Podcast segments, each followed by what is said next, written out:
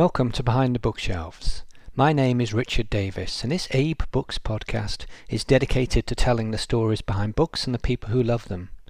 Today, we're learning about the Yiddish Book Center in Amherst, Massachusetts. The Yiddish Book Center was founded in 1980 by Aaron Lansky, a 24 year old graduate student of Yiddish literature. He realized that many Yiddish books from the past 1,000 years were being lost, and he organized a campaign to save as many as possible. The center grew out of that campaign. Our guest is David Mazower, who is the research bibliographer and editorial director at the Yiddish Book Center. Welcome, David. Thank you so much, Richard. It's great to be with you. Uh, thank you so much for, for joining us. Um, okay, your website, when you're describing the, the, the mission of the center, uses the word recover. What do you mean by recovering Yiddish literature? Yes, I think it, it has at least two main meanings. I mean, one is really just logistical and physical, and that is the idea that, that as you mentioned, uh, started in 1980 when our president Aaron Lansky founded the center. And that was simply to preserve as many Yiddish books that would otherwise be thrown out or disappear as possible. And uh, and you know he he was a student of Yiddish and he could see all around him that books were you know turning up on street uh, pavements and you know, was aware that synagogues, libraries were throwing them out. Other many people were throwing out their personal collections of books. And so the aim was simply to to stop those books uh, from being thrown out and from disappearing. And in the 42 years since that moment, the centre has uh, saved, recovered, preserved somewhere in excess of a million and a half books. And every day, every week, here at the center, boxes turn up, often unannounced, in the mail with maybe two, five, ten, twenty Yiddish books in a box, and sometimes 10 boxes from the same person. Um, so there are still large numbers of books out there that are that are finding their way here. So that's one meaning, and, and the other one is really a much broader uh, philosophical and cultural, uh, intellectual journey, which is to recover the the contents and the meaning of the books, and to to really make them uh, meaningful and say something to the widest possible constituency. You know, what is in these books? Um, what was the meaning for the people who who bought them originally, or, or read them in libraries, or passed them from hand to hand in a shtetl in Eastern Europe? And what do they mean now? What do they have to tell us now? And how do they relate to our world today? And, and that's really the, the sort of bigger challenge, I think, behind the word recover. Right. So, can you give us a flavor of the, the breadth of the books housed in the center? Absolutely, Richard. And really, you know, think of any world culture or world civilization in any language um, Arabic, Chinese, Russian, Ukrainian, you know, French, um, Spanish, whatever, and the same variety and breadth of books that you would find in those languages really are to be found in Yiddish, uh, which is to say, it's an enormous literature. Um, still, in many cases, um, little known to us. I mean, there are many writers, uh, people email inquiring about a certain writer that that's the first time I've heard of them. Um, because um, think of it this way something like 2% of all of um, the Yiddish books out there, and certainly Yiddish literature, has been translated, only 2%. So 98% has not been translated. Uh, and in many cases, some books have completely disappeared. So it, it's a literature in a constant state of being rediscovered. That's one thing.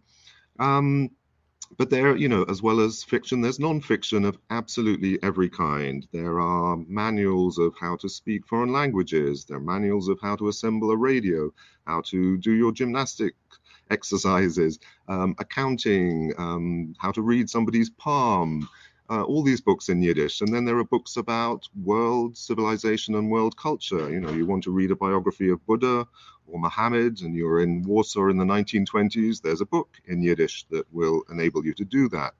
Um, a ton of books about world affairs, uh, translations of world literature. Um, so enormous quantities of Jules Verne and Tolstoy and um, all sorts of authors in Yiddish translation, um, as well as the works of you know Marx and Freud and and Einstein and and so it goes on.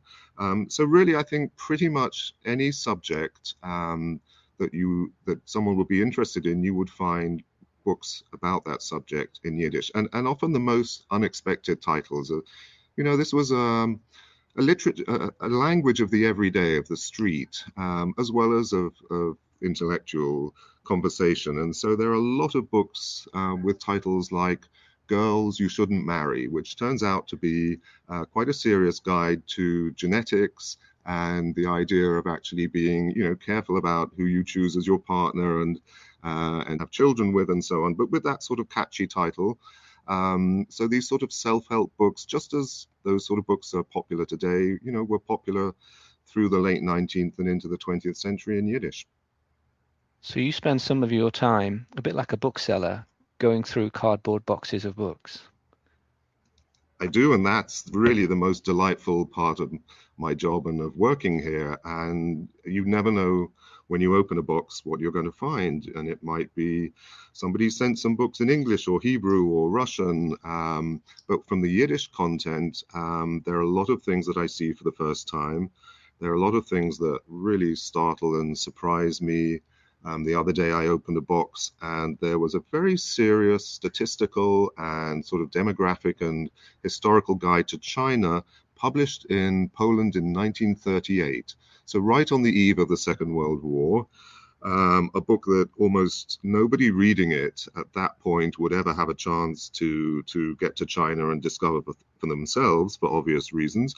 Um, but it speaks to the the sort of very serious breadth of curiosity and intellectual engagement that you know Polish Jews had on the eve of the Second World War. That um, for, for, sure many of them could read a book like that in Polish or perhaps in Russian or in, in French or whatever, but there was a sizable number um, who needed a book like that in Yiddish to satisfy their uh, curiosity about every aspect of Chinese history and society and civilization. And, and that's just one example.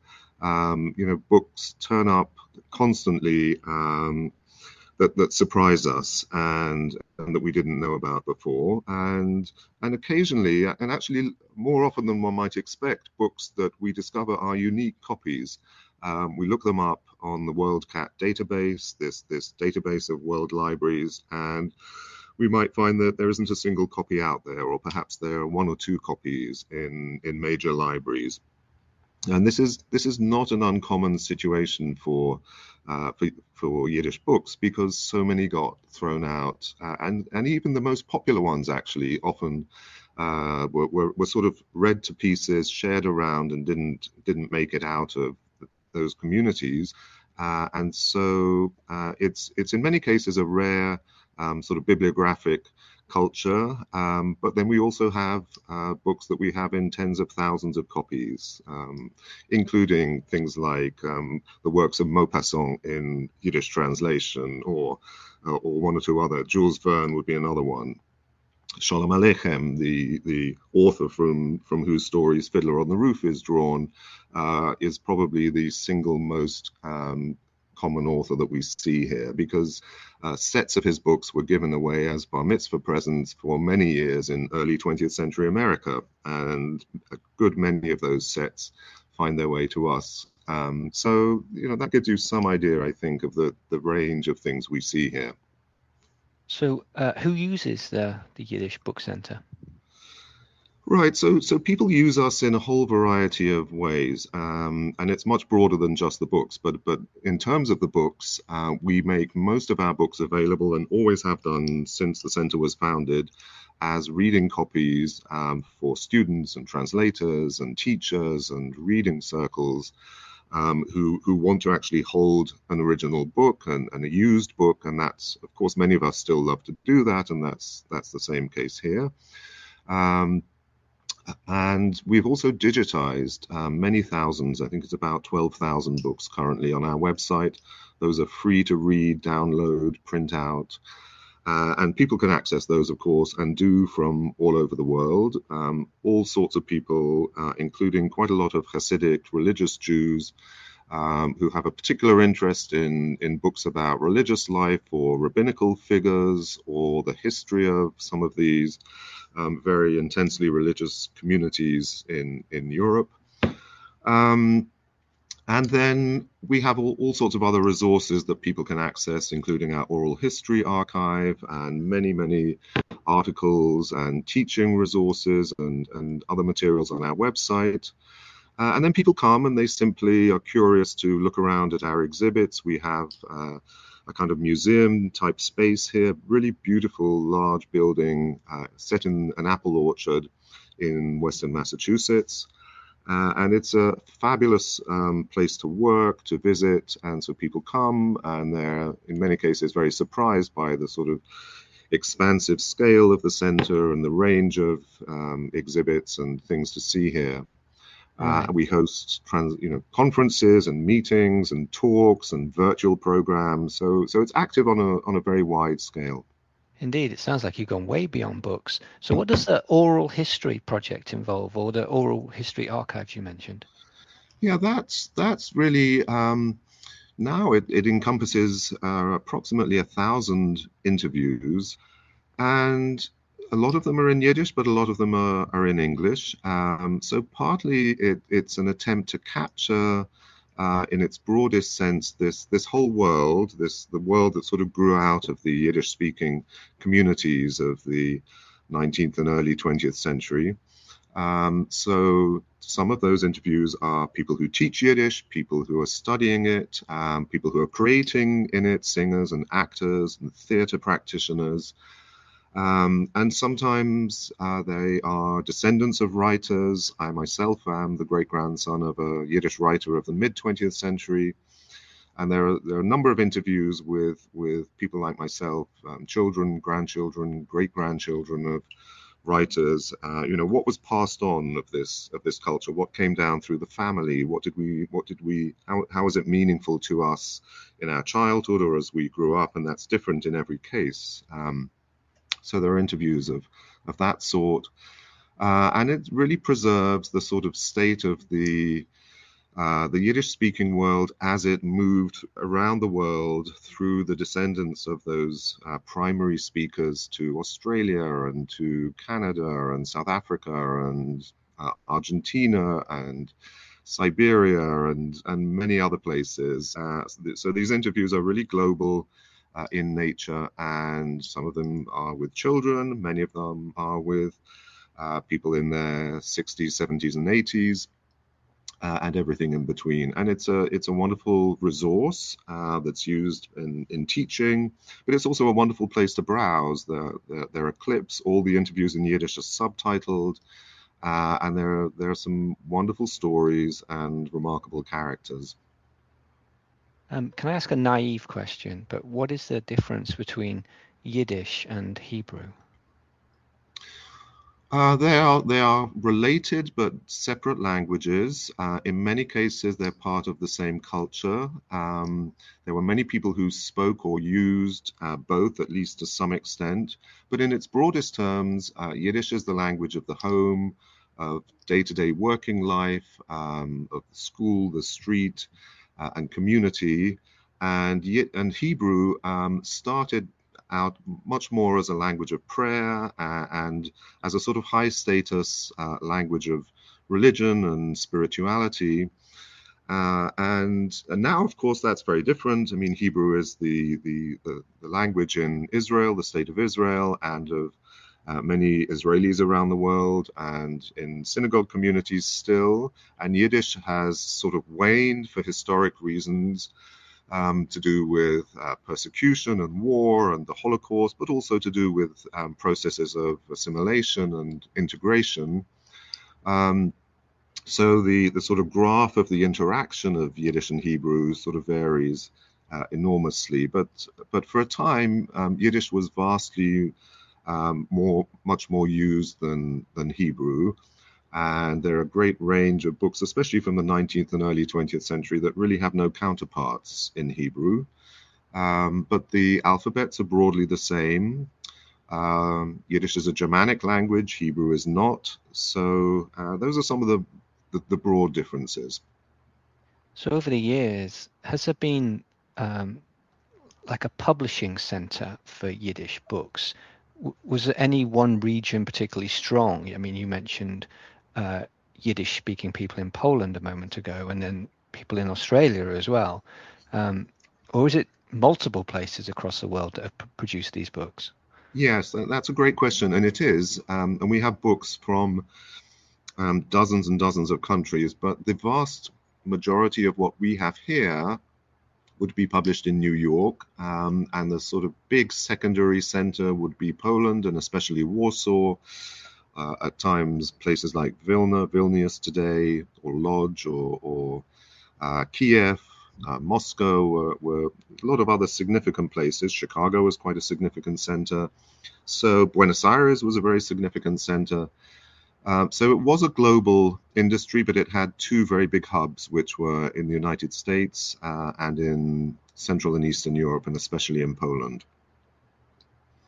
So, and today, what does the publishing industry look like for Yiddish readers? Uh, it's it's much more fractured today, and there's a lot of internet publishing and ebook publishing. Um, there are small Yiddish publishers in unexpected places like Sweden. Um, uh, there are still Yiddish um, publishers in, in America, especially in Israel, uh, and in countries like Poland and Romania and so on. Um, but the, the number of books being being produced and published is is substantially smaller than it would have been even in the 1950s, 60s, or 70s, and dramatically smaller than it was uh, before the Second World War. Right. Um, do mainstream publishers who publish um, English language books primarily, like you know Random House or HarperCollins, do they translate their books into Yiddish ever? Uh, that's that's unlikely. I mean, there. Uh, so there there are books. There are a lot of interesting books being translated from Yiddish into English and other languages currently. You know, French, Russian, Spanish, Polish, whatever. Um, books being translated into Yiddish. I mean, there there have been recent editions of The Little Prince, of Moby Dick, uh, of uh, Harry Potter, the, the Philosopher's Stone, um, and these are sort of um, phenomena in the Yiddish speaking world and in our sort of circles and, and fascinating examples, but they're few and far between. Right. Um, and you know they're they're often done really as a statement of, of sort of pride in the language and also to to enable families who who make a deliberate choice to bring up their children speaking Yiddish to have you know modern reading materials to uh, to, to read together. Right, I see. So if we go back to the the box scenario that we talked mm. about at hmm. the beginning, mm. what's um, do you do you ever get rare books in there, or sorry, older books like past the uh, 20th century, older than that? We do, um, but almost never um, older than the second half of the 19th century. Right. And and that's partly because you know everything that comes to us, we don't buy books, we don't go out to, to auction and buy books. Um, we simply um, deal with and process what comes to us kind of naturally and organically by people who've, in many cases, kept their books for generations. Um, can't read them themselves, but now decide the time has come to make sure they're they're saved and they have sentimental value. Um, and so the bulk of what we have is 20th century for sure. Uh, we get you know a trickle of books from the 1870s, 80s, and 90s, and those might be uh, storybooks. Um, typically, um, the typical storybook of the late 19th century was a tiny pocket book uh, that was maybe 20 or 30 pages that slipped easily into your pocket. You could read it on a train or, or on a journey. Uh, it cost very little because the, the reading public for Yiddish was almost always uh, working class, poor, um, substantially of that sort.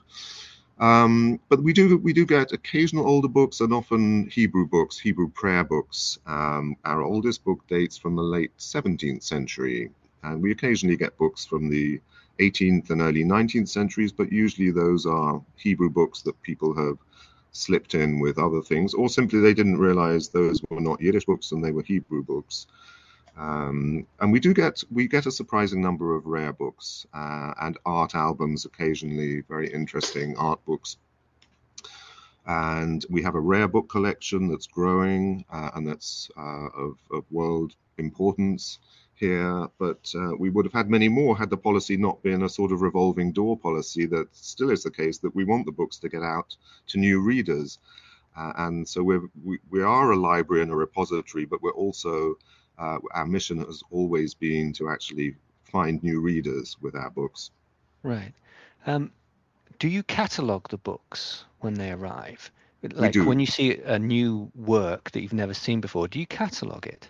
We do. We have a, a cataloger, um, and our, you can find records of our books on the WorldCat database, uh, and you can see exactly what we have at a glance. And any anything that comes in that isn't in our catalog, we we add to it. Yes.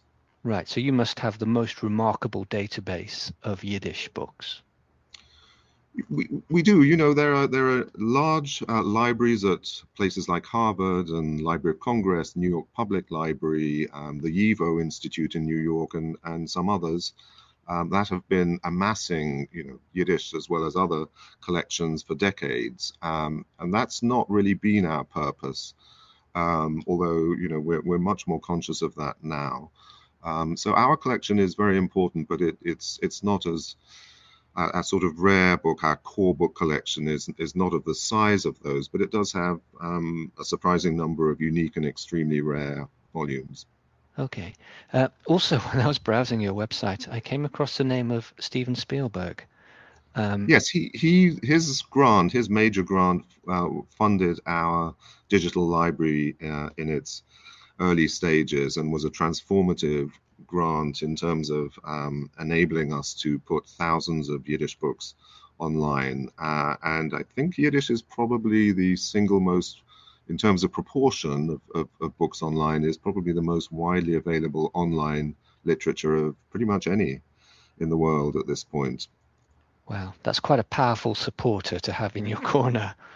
Yes, well, I mean, you know, he he he saw the the logic of putting the books online um, as as we did, and that that was a transformative process because uh, you know anybody anywhere in the world with access to a phone or a computer can can find twelve thousand of our books instantly. Wow, that's amazing. And the campus. So I saw some pictures of it too. It, it looks amazing and, and actually does look rather like a village. Would I would I be right in making that assumption? Yes, it, it it's absolutely uh, the case. So the brief to the architect was to uh, to to um, be influenced by and reflect and engage with the architecture of um, the shtetl communities of Central and Eastern Europe, and and he he did that beautifully. And so when you when you approach the building, it does look like a series of sort of houses joined together, of wooden wooden structures, um, but then when you step in, you step into this vast open space filled with light. And it's a sort of magical illusion that he, he was able to create that space but preserve the external appearance of, of a sort of traditional village. And, and it's, a, it's a really magical building to work in. Um, it's, it's, it's a considerable uh, piece of architecture. Yes, it sounds the most um, remarkable place. Uh, so we're surrounded by apple trees and you know mountain range in the distance and birds of prey wheeling over the mountains. It's it's very idyllic and beautiful. yes, it sounds like a wonderful place. Um, one final question, then, David, which we ask to all of our guests, and that is um, what book or books are you currently reading? Ah, okay. So um, I've just started um, a translation that's come our way of a book about the Spanish Civil War written by a journalist called Schneiderman, a Polish Jewish journalist who was on the front line of the Spanish Civil War in the 1930s, um, as was his um, brother-in-law, the photographer Chim, uh, who was one of the founders of Magnum Press. Uh, his real name was David Seymour, uh, or the name he took was David Seymour, that he's better known as. Um, he was, you know, along with Robert Capa and Cartier-Bresson, one of the founders of, of Magnum Press, but and Schneiderman was his brother-in-law and wrote a, a, terrific journalist and sent reports back from the front lines of the Spanish Civil War to his newspaper, a Yiddish newspaper in Poland, um, they appeared as a book called The War in Spain, which is extremely scarce. Uh, that came out in 1938. And this, uh, it's a terrific book. Um, he's a really great writer, and this is a translation um, for the first time into English, um, that I'm reading with enormous interest. Uh, and can I have a second book? Yes, more the merrier. um, uh, so another book on on my shelf is called The Murders of Moisesville, uh, The Rise and Fall of the Jerusalem of South America. That's a new book by an Argentinian writer called Javier Sinay, S I N A Y. Um, it's a personal story involving his great grandfather, and it's the story behind the series of uh, mysterious murders that, that hit a community of newly arrived immigrants from Russia who had uh, whose journey had been paid for as part of a big land settlement exercise in late 19th century Argentina. And these were dirt poor immigrants, sort of dropped in the middle of nowhere to create agricultural communities. Um, fascinating story in itself, but his book focuses on this one colony called uh, Moisesville, Moses Town, which is still there in Argentina, and and their encounters with local gauchos and the sort of tensions, economic and cultural and social, that that led to uh, um, 20 or so murders of their of their ranks in these early years. But but Javier is a wonderful journalist who who has been there, teases out the story through interviews, archive research, and so on. And and it's a great read, The Murders of Moisesville. Brilliant, thank you.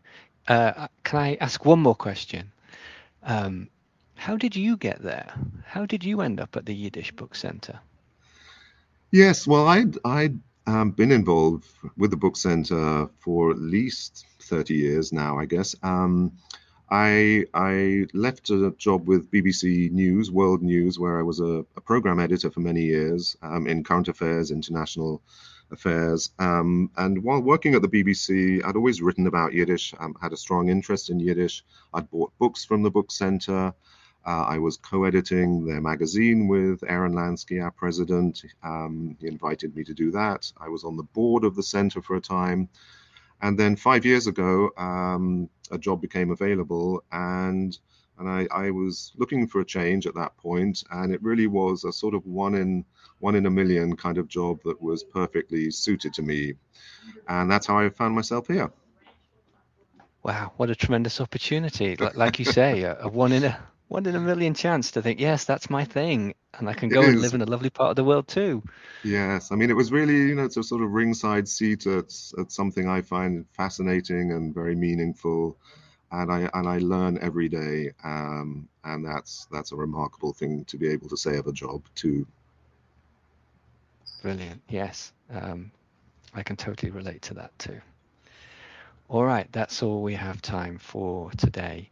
Uh, I want to say a special thank you uh, to David Mazower, who is the uh, research bibliographer and editorial director at the Yiddish Book Center in Amherst, Massachusetts. Uh, thank you, David, for joining us. a real pleasure. Thanks so much for inviting me, Richard. Thank you.